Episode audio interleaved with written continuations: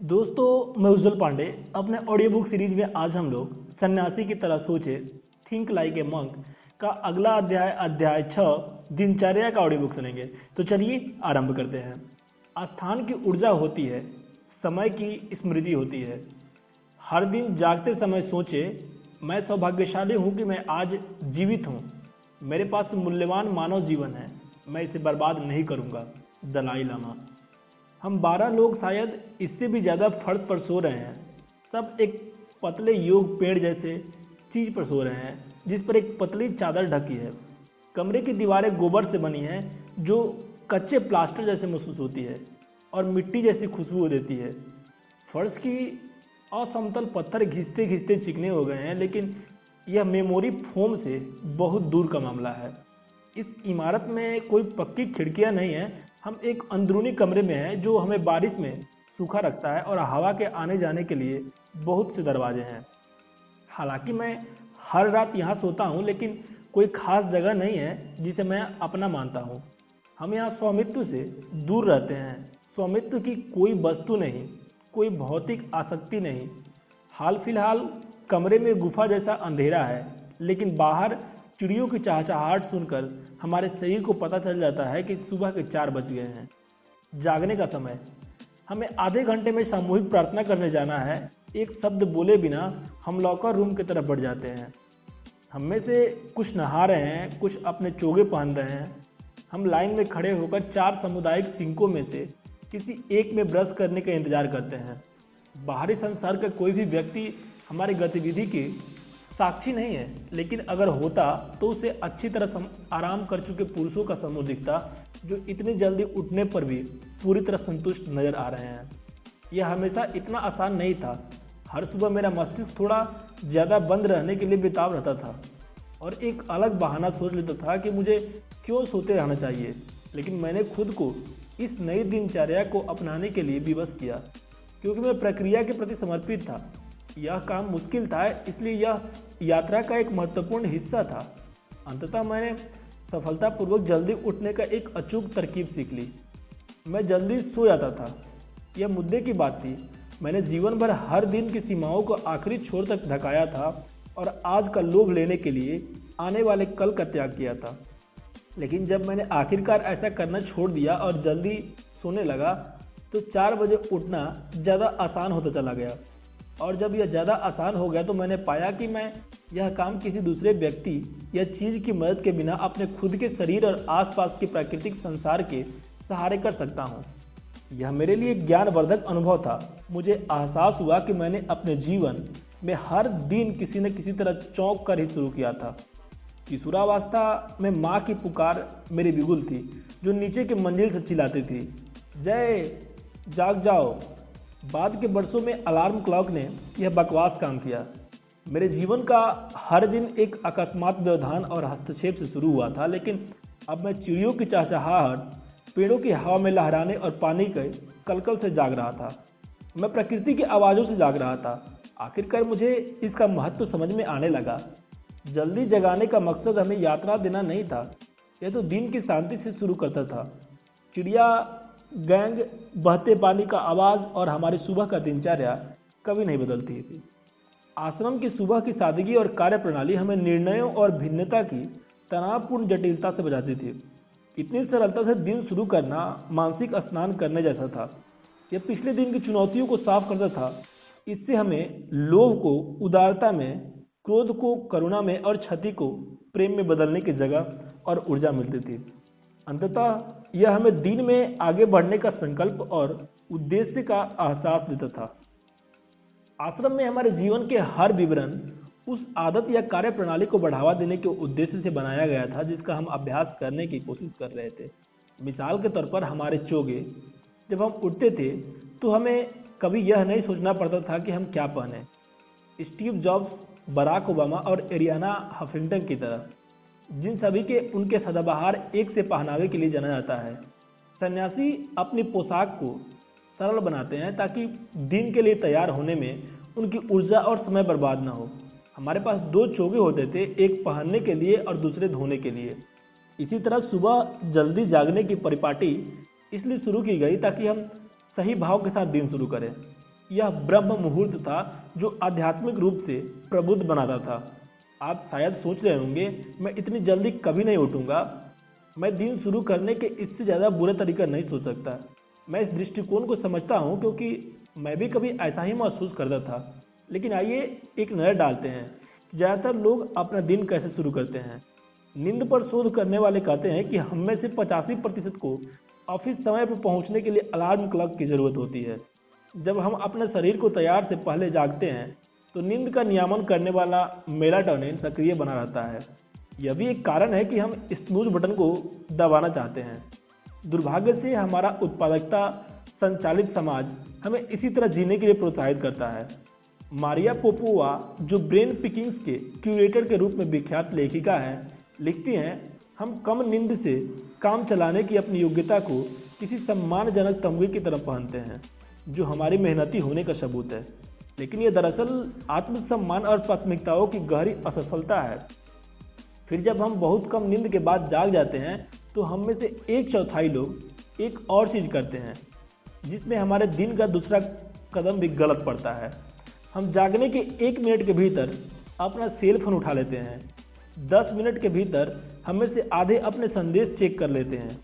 ज़्यादातर लोग हर सुबह नींद में बेसुध होने के चंद मिनट के भीतर ही ढेर सारी जानकारी की प्रोसेसिंग का काम करने लगते हैं।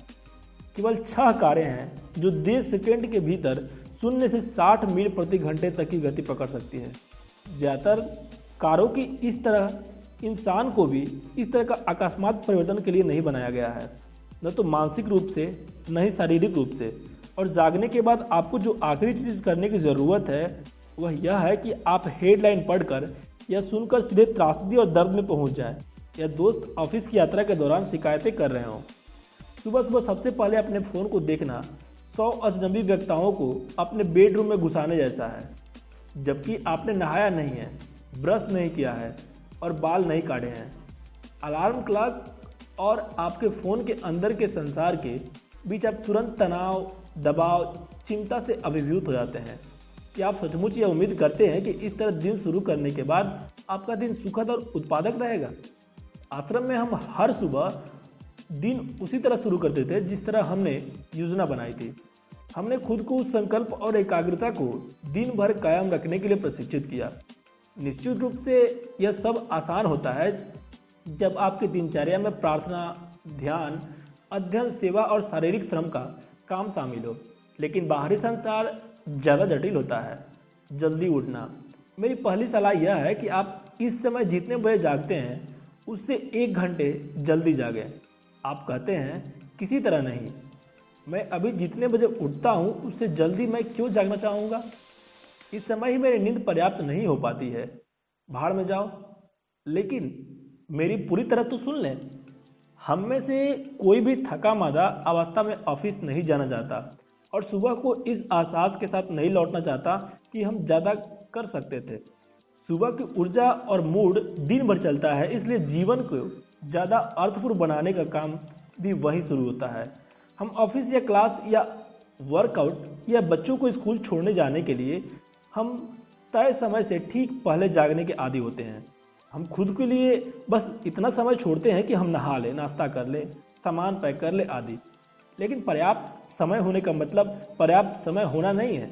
आपको देर हो जाती है, आप नाश्ते को छोड़ देते हैं। आप बिस्तर जस का तस छोड़ देते हैं, आपके पास अपने स्नान का आनंद लेने का समय ही नहीं होता। आप सही तरीके से ब्रश नहीं करते, आप अपना नाश्ता पूरा नहीं करते या हर चीज़ अलग रख देते हैं ताकि आप साफ़ सुथरे घर में लौटे। जब आप भागते हुए काम करते हैं तो आप उन्हें उद्देश्य और प्रवाह से नहीं कर सकते। जब आप सुबह भारी दबाव और तनाव के साथ शुरू करते हैं तो आप अपनी शरीर की प्रोग्रामिंग कर रहे हैं कि यह बाकी दिन भी इसी तरह काम करें। चर्चाओं में, मीटिंगों में अपॉइंटेड्स में, जल्दी जागने से आपका दिन ज़्यादा उत्पादक और उपयोगी बनता है। सफल व्यवसायी यह बात जानते हैं एप्पल के सीईओ टीम कुक अपना दिन सुबह तीन पैंतालीस पर शुरू करते हैं। रिचर्ड ब्रांसन पाँच पैंतालीस पर उठ जाते हैं। मिशेल ओबामा चार तीस पर उठती है। यह गौर करना महत्वपूर्ण है कि हालाँकि बहुत सारे प्रभावशाली लोग जल्दी उठते हैं। लेकिन शीर्ष एग्जीक्यूटिव नींद पूरी करने में मुहिम भी छोड़ते हैं। अमेजन के सीईओ जेफ बेजिस हर रात आठ घंटे सोने के सबसे शीर्ष प्राथमिकता देते हैं और कहते हैं कि हम कम नींद से आपको उत्पादन करने का ज़्यादा समय तो मिलता है, लेकिन इससे गुणवत्ता पर बुरा असर पड़ता है। इसलिए अगर आप जल्दी उठना चाहते हैं तो आपको ऐसे समय सो जाना चाहिए जिससे आपकी नींद अच्छी तरह पूरी हो जाए। अगर आपके बच्चे हो या रात की नौकरी हो तो जीवन ज़्यादा जटिल बन जाता है। अगर इस तरह की परिस्थितियों की वजह से एक घंटा जल्दी जागने का विचार असंभव दिखता है तो निराश ना हो। छोटी छोटी वृद्धियाँ से शुरू करें। नीचे दिए इसे आजमाए। देखें और गौर करें कि मैंने आपको जागने के लिए कोई निश्चित समय नहीं बताया है। मैं आपसे सुबह चार बजे उठने को नहीं कह रहा हूँ। आपको जल्दी उठने की भी ज़रूरत नहीं है। लक्ष्य तो आपको पर्याप्त समय देना है ताकि आप संकल्प के साथ काम करें और चीज़ों को पूरी तरह से करें।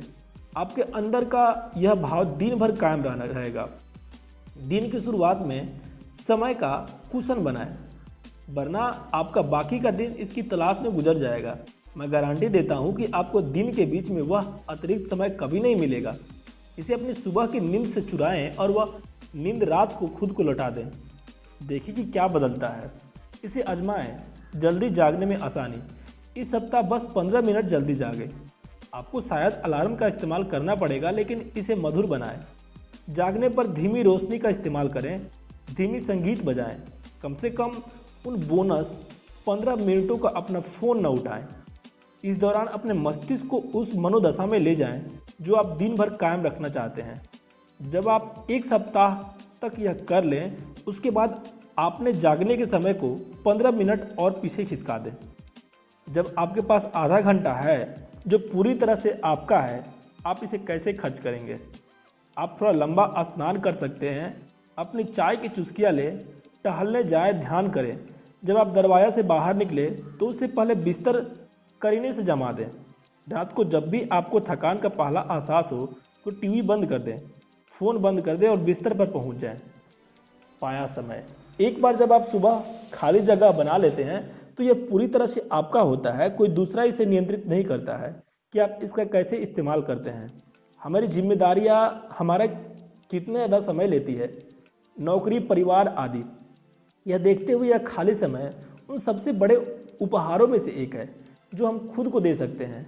आप अपनी सामान्य दिनचर्या पर चल सकते हैं, लेकिन इसके बावजूद ज़्यादा समय से बनी खाली जगह और फुर्सत को महसूस कर सकते हैं। शायद आपके पास रास्ते में कॉफ़ी गटकने के बजाय अपने खुद की कॉफ़ी बनाने का समय होगा। आप इस नए खाली समय का इस्तेमाल करके नाश्ते पर बातचीत कर सकते हैं, अखबार पढ़ सकते हैं या व्यायाम कर सकते हैं। यदि आप ध्यान करते हैं तो आप कृतज्ञता के मानसिक चित्रण वाले अभ्यास से अपना दिन शुरू कर सकते हैं। आप स्वस्थ विशेषज्ञों को इस प्रकार सलाह पर भी अमल कर सकते हैं कि आप ज़्यादा पैदल चलने के लिए ऑफ़िस से दूर अपनी कार खड़ी करें। जब आप थोड़े अतिरिक्त समय का सृजन कर लेते हैं तो इससे आपकी सबसे बड़ी कमी पूरी हो जाती है। खुद के लिए समय। इसे अजमाएँ सुबह की नई दिनचर्या। हर सुबह इन चीज़ों के लिए थोड़ा समय निकालें। कृतज्ञता। हर दिन किसी व्यक्ति, किसी जगह या किसी चीज़ के प्रति कृतज्ञता व्यक्त करें। इसमें इसे सोचना, इसे लिखना और इसे बताना शामिल है। अध्याय नौ देखें। जानकारी, अखबार या पुस्तक पढ़कर या पॉडकास्ट सुनकर जानकारी हासिल करें। ध्यान। पंद्रह मिनट अकेले बिताएँ, प्राणायाम करें, मानसिक चित्रण करें या ध्वनि ध्यान लगाएँ। भाग तीन के अंत में ध्वनि ध्यान के बारे में ज़्यादा जानकारी दी गई है। व्यायाम। हम सन्यासी योग करते थे, लेकिन आप सामान्य कसरत या वर्कआउट कर सकते हैं।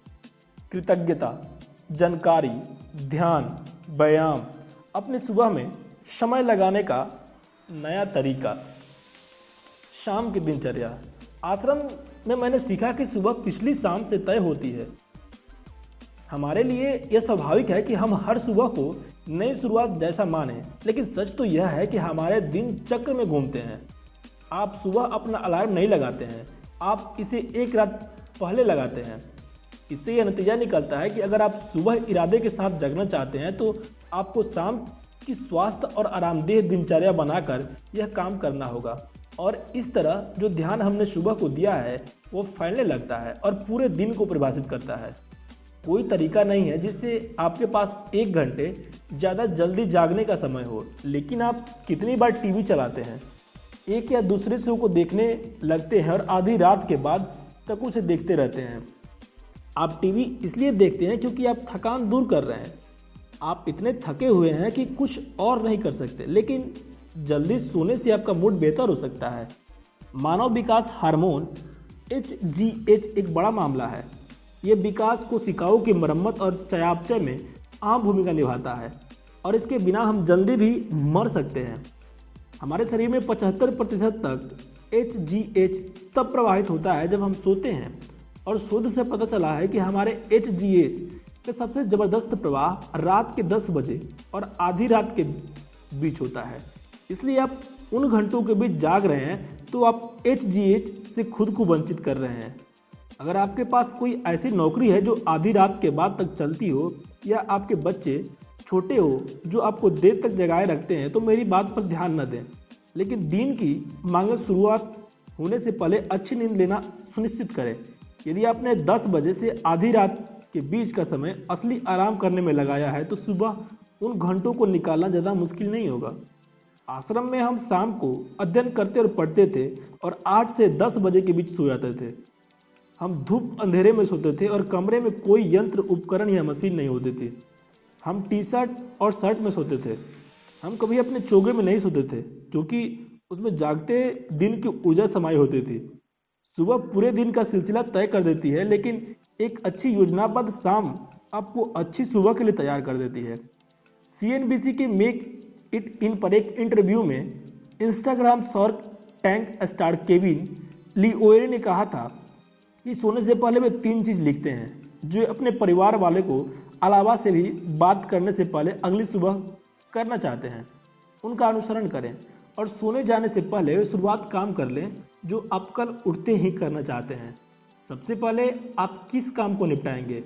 ये जानने से आपकी सुबह आसान हो जाएगी। जब सुबह सुबह आपका दिमाग चालू हो रहा होगा तो आपको इसे धकाना या मजबूर नहीं करना पड़ेगा। और बोनस इन कामों के वजह से आपकी रात ही नींद नहीं उड़ेगी। क्योंकि आप जानते हैं कि आप उन्हें निपटाने वाले हैं। इसके बाद सन्यासी के चोगे का अपना संस्करण खोजें। वह पोशाक जिसे आप सुबह उठकर पहनेंगे। मेरे पास अब ज़्यादा कपड़े हैं और मेरी पत्नी के लिए राहत की बात यह है कि उनमें से एक भी नारंगी चोगा नहीं है। लेकिन मैं अलग रंगों में एक जैसे कपड़े को पसंद करता हूँ। मुद्दे की बात यह है कि आपको अपने सुबह से चुनौतियों को हटाना है। हालाँकि वे महत्वहीन दिख सकती है, लेकिन अगर आप अपनी सुबह की ऊर्जा या निर्णय लेने में खर्च कर रहे हैं कि क्या खाना है, क्या पहनना हर कौन सा काम पहले करना है तो ये मिलकर चीज़ों का अनावश्यक रूप से जटिल बना देते हैं। अमेरिकी नेशनल जिम्नास्टिक्स टीम के पूर्व कोच क्रिस्टोफर सामर के पास 40 साल का अनुभव है। और अपने खिलाड़ियों को बताते हैं कि वे सीमित संख्या में ही निर्णय लें, क्योंकि हर निर्णय उन्हें उनके मार्ग से भटका सकता है। अगर आप अपनी सुबह छुटपुट या महत्वहीन निर्णय लेने में बिताते हैं तो आप उस ऊर्जा को बर्बाद कर देते हैं। अच्छी आदतें डालें और एक रात पहले निर्णय लें, इससे आपकी अगली सुबह अच्छी शुरुआत मिलेगी और आप दिन भर एकाग्रचित निर्णय लेने में सक्षम होंगे। अंत में इस बात पर विचार करें कि सोने जाने से पहले आपके आखिरी विचार क्या हैं? क्या वे इस तरह के हैं? यह स्क्रीन धुंधली दिख रही है। बेहतरीन होगा कि मैं अपना फ़ोन बंद कर दूँ, या मैं अपनी माँ का हैप्पी बर्थडे कहना तो भूल ही गया। बुरी ऊर्जा के साथ जागने के लिए आपकी प्रोग्रामिंग न करें। जब मैं सोने जाता हूँ तो हर रात को मैं खुद से कहता हूँ, मैं तनाव रहित हूँ, ऊर्जावान हूँ और एकाग्र हूँ। मैं शांत हूँ, उत्साही हूँ और उपयोगी हूँ। जब भी मैं इसे कागज़ पर लिखता हूँ तो इसका योग रोबोट लय होता है। लेकिन यह मेरे लिए प्रभावी और कारगर रहता है। मैं अपने दिमाग की प्रोग्रामिंग कर रहा हूँ कि यह अगली सुबह ऊर्जा और विश्वास के साथ जागे। आप रात को जिस भाव के साथ सोते हैं, इस बात की बहुत संभावना है कि आप सुबह उसी भाव के साथ जागेंगे। इसे आजमाएँ, कल के लिए मानसिक चित्रण। जिस तरह किसी आविष्कारक को किसी चीज़ को बनाने से पहले उसके विचार का मानसिक चित्र देखना होता है, उसी तरह हम अपनी सुबह जैसी चाहते हैं, उसका मानचित्र मानसिक चित्र देखकर हम भी अपने सुबह को मनचाहे सांचे में डाल सकते हैं। अपने मन को शांत करने के लिए प्राणायाम करें। इसके बाद मैं चाहता हूँ कि आप अपने सर्वश्रेष्ठ स्वरूप में अपनी कल्पना करें, यानी मानसिक चित्र देखें। सुबह उठते समय स्वस्थ स्फूर्ति से भरपूर और ऊर्जावान होने का मानसिक चित्र देखें। कल्पना करें कि खिड़की से धूप अंदर आ रही है। जब आप उठते हैं और जब आपके पैर ज़मीन को छूते हैं तो आप एक नए दिन के लिए कृतज्ञता का भाव महसूस करते हैं। सचमुच। उस कृतज्ञ को महसूस करें। और फिर मन ही मन कहे, मैं आज के लिए कृतज्ञ महसूस करता हूँ। मैं आज के लिए रोमांचित हूँ। मैं आज के लिए आनंदित हूँ। ब्रश करते समय आराम से हर दांत पर जागरूकता के साथ ब्रश करें की कल्पना करें। फिर जब अपना हाने जाए तो शांत, संतुलित, आरामदेह, स्थिर महसूस करते हुए अपने मानसिक चित्र देखें। जब आप नहा कर निकले तब पोशाक चुनने की कोई समस्या नहीं है, क्योंकि आप पिछली रात को ही चुन चुके हैं कि आप क्या पहनने वाले हैं। अब खुद को अपने इरादे तय करते देखें और लिखें। आज मेरा इरादा एकाग्र रहने का है। आज मेरा इरादा अनुशासित रहने का है। आज मेरा इरादा सेवा करने का है। एक बार फिर पूरी सुबह का यथार्थवादी मानसिक चित्रण देखें। आप इसे थोड़ा व्यायाम और ध्यान भी जोड़ सकते हैं। इस पर विश्वास करें, इसे महसूस करें। अपने जीवन में इसका स्वागत करें। तरोताज़ा महसूस करें, ऊर्जावान महसूस करें। अब दिन भर अपने सर्वश्रेष्ठ स्वरूप में रहने की कल्पना करें। यह देखें कि आप दूसरों को प्रेरित कर रहे हैं, दूसरों का नेतृत्व कर रहे हैं, दूसरों को मार्गदर्शन दे रहे हैं, दूसरों के साथ बातचीत कर रहे हैं, दूसरों की बातें सुन रहे हैं, दूसरों से सीख रहे हैं, दूसरों के प्रति उनके फीडबैक और उनके विचारों के प्रति खुले हैं। खुद को इस प्रगतिशील माहौल में देखें, जहाँ आप अपना सर्वश्रेष्ठ दे रहे हैं और आपको सर्वश्रेष्ठ मिल रहा है। अब दिन खत्म होने पर घर लौटने की कल्पना करें। आप थके हैं, लेकिन खुश हैं। आप बैठकर आराम करना चाहते हैं, लेकिन आप उसके लिए कृतज्ञ हैं, जो आपके पास है। नौकरी, जीवन, परिवार, मित्र, घर, आपके पास बहुत सारे लोगों से ज़्यादा है। आप खुद को शाम को देखते हैं, लेकिन फ़ोन पर या टीवी देखने के बजाय आप उस समय को सार्थक ढंग से बिताने के लिए नए विचारों की कल्पना करें। आप कल्पना करते हैं कि आप जल्दी बिस्तर पर चले जाएँगे। आप खुद को यह कहते हुए देखते हैं, मैं आज के लिए कृतज्ञ हूँ। मैं कल सुबह स्वस्थ, ऊर्जावान और आरामदेह महसूस करते हुए जागूँगा। आपको धन्यवाद। फिर अपने पूरे शरीर को जाँच करते हुए अपना मानसिक चित्र देखें और पूरे दिन अपनी मदद करने के लिए अपने शरीर के हर अंग को धन्यवाद दें। जब आप तैयार हों, अपने खुद के समय में, अपने खुद की गति से तो धीरे धीरे अपने आँखें खोलें। टिप्पणी जीवन आपकी योजनाओं को गड़बड़ा देता है। कल वैसा नहीं होगा, जैसा आपने उसका मानसिक चित्र देखा है। मानसिक चित्रण से आपका जीवन नहीं बदलता है, लेकिन उसके प्रति आपका दृष्टिकोण बदल जाता है। आप अपनी कल्पना के आदर्श मानसिक चित्र की ओर लौट कर अपना जीवन बना सकते हैं। जब भी आप महसूस करते हैं कि आप जीवन सामंजस्य से बाहर हो गया है तो आप मानसिक चित्रण से इसे दोबारा सामंजस्य में ला सकते हैं। रास्ते का पत्थर। इस सारी तैयारी का लक्ष्य पूरे दिन में इरादा या संकल्प लेना है। जिस पल आप अपने घर से बाहर निकलते हैं, आपकी वो ज़्यादा तिरछे गेंद फेंकी जाएँगी। चाहे आपकी नौकरी या काम धंधा कोई भी हो, आपको सारी ऊर्जा और एकाग्रता की ज़रूरत पड़ेगी जो आपने पूरी सुबह हासिल की है। सन्यासियों के पास केवल सुबह और रात की दिनचर्या ही नहीं होती। हम दिन के हर पल, समय और स्थान की दिनचर्या का इस्तेमाल करते हैं। मैं बैंडिक्टिड नन सिस्टर जुआन चिटिस्टर के पहले ही ज़िक्र कर चुका हूँ। और वे कहती है, शहरों में रहने वाले लोग इस बारे में विकल्प चुन सकते हैं। वे कैसे जिए? हालाँकि उनमें से ज़्यादातर ये नहीं जानते हैं, क्योंकि उन्हें सारे समय तेज़ी से चलते रहने के लिए कंडीशन किया जाता है। पल भर के लिए कल्पना करें कि अमेरिका कैसे दिखेगा, और हमारे पास कितनी ज़्यादा शांति होगी। अगर हम आदमी सन्यासियों के दैनिक दिनचर्या जैसे कोई चीज़ अपना लें यह प्रार्थना, मेहनत और मनोरंजन के लिए निर्धारित समय प्रदान करती है। दिनचर्या हमें जड़ देती है। मैं ध्यान में जो दो घंटे बिताता हूँ, वे मैं मेरे बाकी 22 घंटे को समर्थन करते हैं। जिस तरह वे 22 घंटे मेरे ध्यान को प्रभावित करते हैं, दोनों के बीच पारस्परिक सह अस्तित्व का संबंध है। आश्रम में हम दिन में कम से कम एक बार उसी रास्ते पर 30 मिनट पैदल चलते थे। हर दिन सन्यासी हमसे कहते थे कि हम किसी अनदेखी चीज़ के लिए अपनी आँखें खुली रखें। कोई ऐसी चीज़ जिसे हमने उस रास्ते पर चलते समय पहले कभी नहीं देखा था, जिस पर हम कल चले थे, परसों चले थे और उससे पहले चले थे। हमारे चीर परिचित रास्ते पर हर दिन कोई नई चीज़ खोजने का मतलब यह याद रखना है कि हम टहलते समय अपनी एकाग्रता को कायम रखता हर दिनचर्या में ताजगी देखना और जागरूक रहना है। किसी चीज़ को देखने और उस पर ध्यान देने में फ़र्क होता है। यूसीएलए के शोधकर्ताओं ने मनोवैज्ञानिक विभाग के शिक्षकों, स्टाफ और विद्यार्थियों से पूछा कि क्या वे जानते हैं कि सबसे नजदीकी फायर एक्सटिंग्विशन कहाँ पर है? केवल 24 प्रतिशत को यह याद था कि सबसे नज़दीकी फायर एक्सटिंग्विशन कहाँ था। हालाँकि वह फायर एक्सटिंग्विशन उसी तरह से केवल कुछ फुट की दूरी पर था, जहाँ बानवे प्रतिशत प्रतिभागियों ने सर्वे को भरा, जो आमतौर पर उनके खुद के चैम्बर या क्लासरूम था। जहाँ वे अक्सर जाते थे। एक प्रोफेसर का तो एहसास ही नहीं था कि जिस ऑफ़िस में वे 25 साल से थे, वहाँ से कुछ इंच की दूरी पर ही फायर एक्सटिंग्विशर रखा था। हमारे आसपास क्या है, इस पर सचमुच गौर करने का परिणाम यह होता है कि हम अपने मस्तिष्क को ऑटो पायलट पर पहुँचने से रोक देते हैं। आश्रम में हमें अपने दैनिक जीवन में इसी का प्रशिक्षण दिया जाता था। मैं सैकड़ों दिनों से उसी रास्ते पर टहल रहा हूँ। मौसम गर्म है, लेकिन मेरे चोगे में स्थित ठीक है। जंगल पत्तेदार और ठंडा है, धूल भरी पगडंडी, पैर के नीचे शांतिदायक महसूस होती है। और आज एक वरिष्ठ सन्यासी ने हमसे एक नया पत्थर देखने को कहा। ऐसा पत्थर जिस पर हमने पहले कभी गौर न किया हो। मैं थोड़ा निराश हूँ। निराशा की वजह यह है कि पिछले सप्ताह हमसे हर दिन एक नया फूल देखने को कहा गया था और कल टहलते समय मैंने आज के लिए एक अतिरिक्त फूल चुन लिया था। एक छोटा नीला फूल जो ओस की एक बूंद को इस तरह जकड़े था जैसे मेरी तरफ़ आँख मार रहा हो। मानो वह भी मेरी योजना में शामिल हो, लेकिन हमारे लीडर न जाने कैसे मेरे इरादे भाप गए और उन्होंने मेरी योजना गड़बड़ा दी और इसी तरह खोज चालू हो जाती है। सन्यासी समझते हैं कि दिनचर्या हमारे मस्तिष्क को स्वतंत्र करती है, लेकिन उस स्वतंत्रता का सबसे बड़ा खतरा निरस्ता है। लोग अपनी खराब यादाश्त की शिकायत करते हैं, लेकिन हमें याद रखने की समस्या नहीं होती है, हमें तो ध्यान देने की समस्या होती है। जब आप किसी नई चीज़ की तलाश करते हैं तो आप अपने मस्तिष्क को याद दिला रहे हैं।